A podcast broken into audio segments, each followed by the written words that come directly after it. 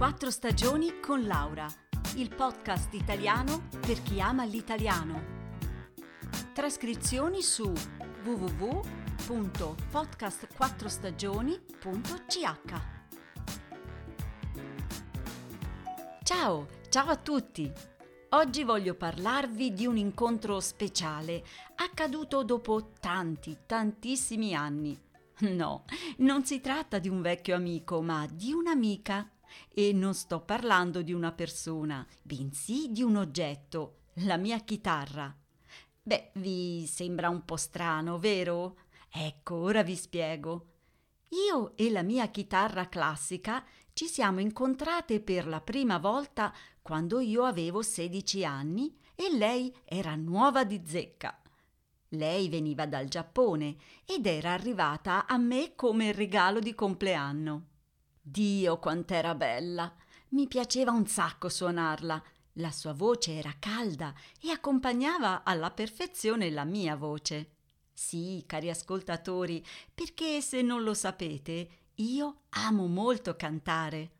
Allora, spesso io e lei andavamo in giro a suonare insieme agli amici. Ci trovavamo in centro e mi raccomando, porta la chitarra, diceva qualcuno, e così ci mettevamo in piazza del campo a Siena o sui gradini di una via a cantare. Si fermava un sacco di gente, insomma, eravamo bravi. Ho anche preso delle lezioni di chitarra classica, ma purtroppo io ho poca pazienza e poi preferivo strimpellare e cantare.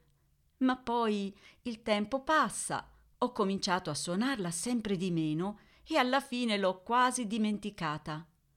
Un giorno purtroppo è pure caduta e da allora ho smesso del tutto di suonare.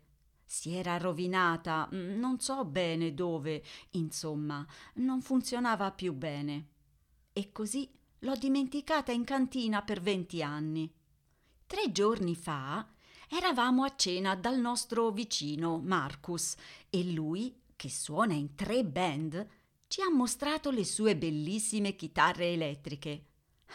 Marcus non solo è un bravissimo chitarrista, ma adora anche restaurare gli oggetti.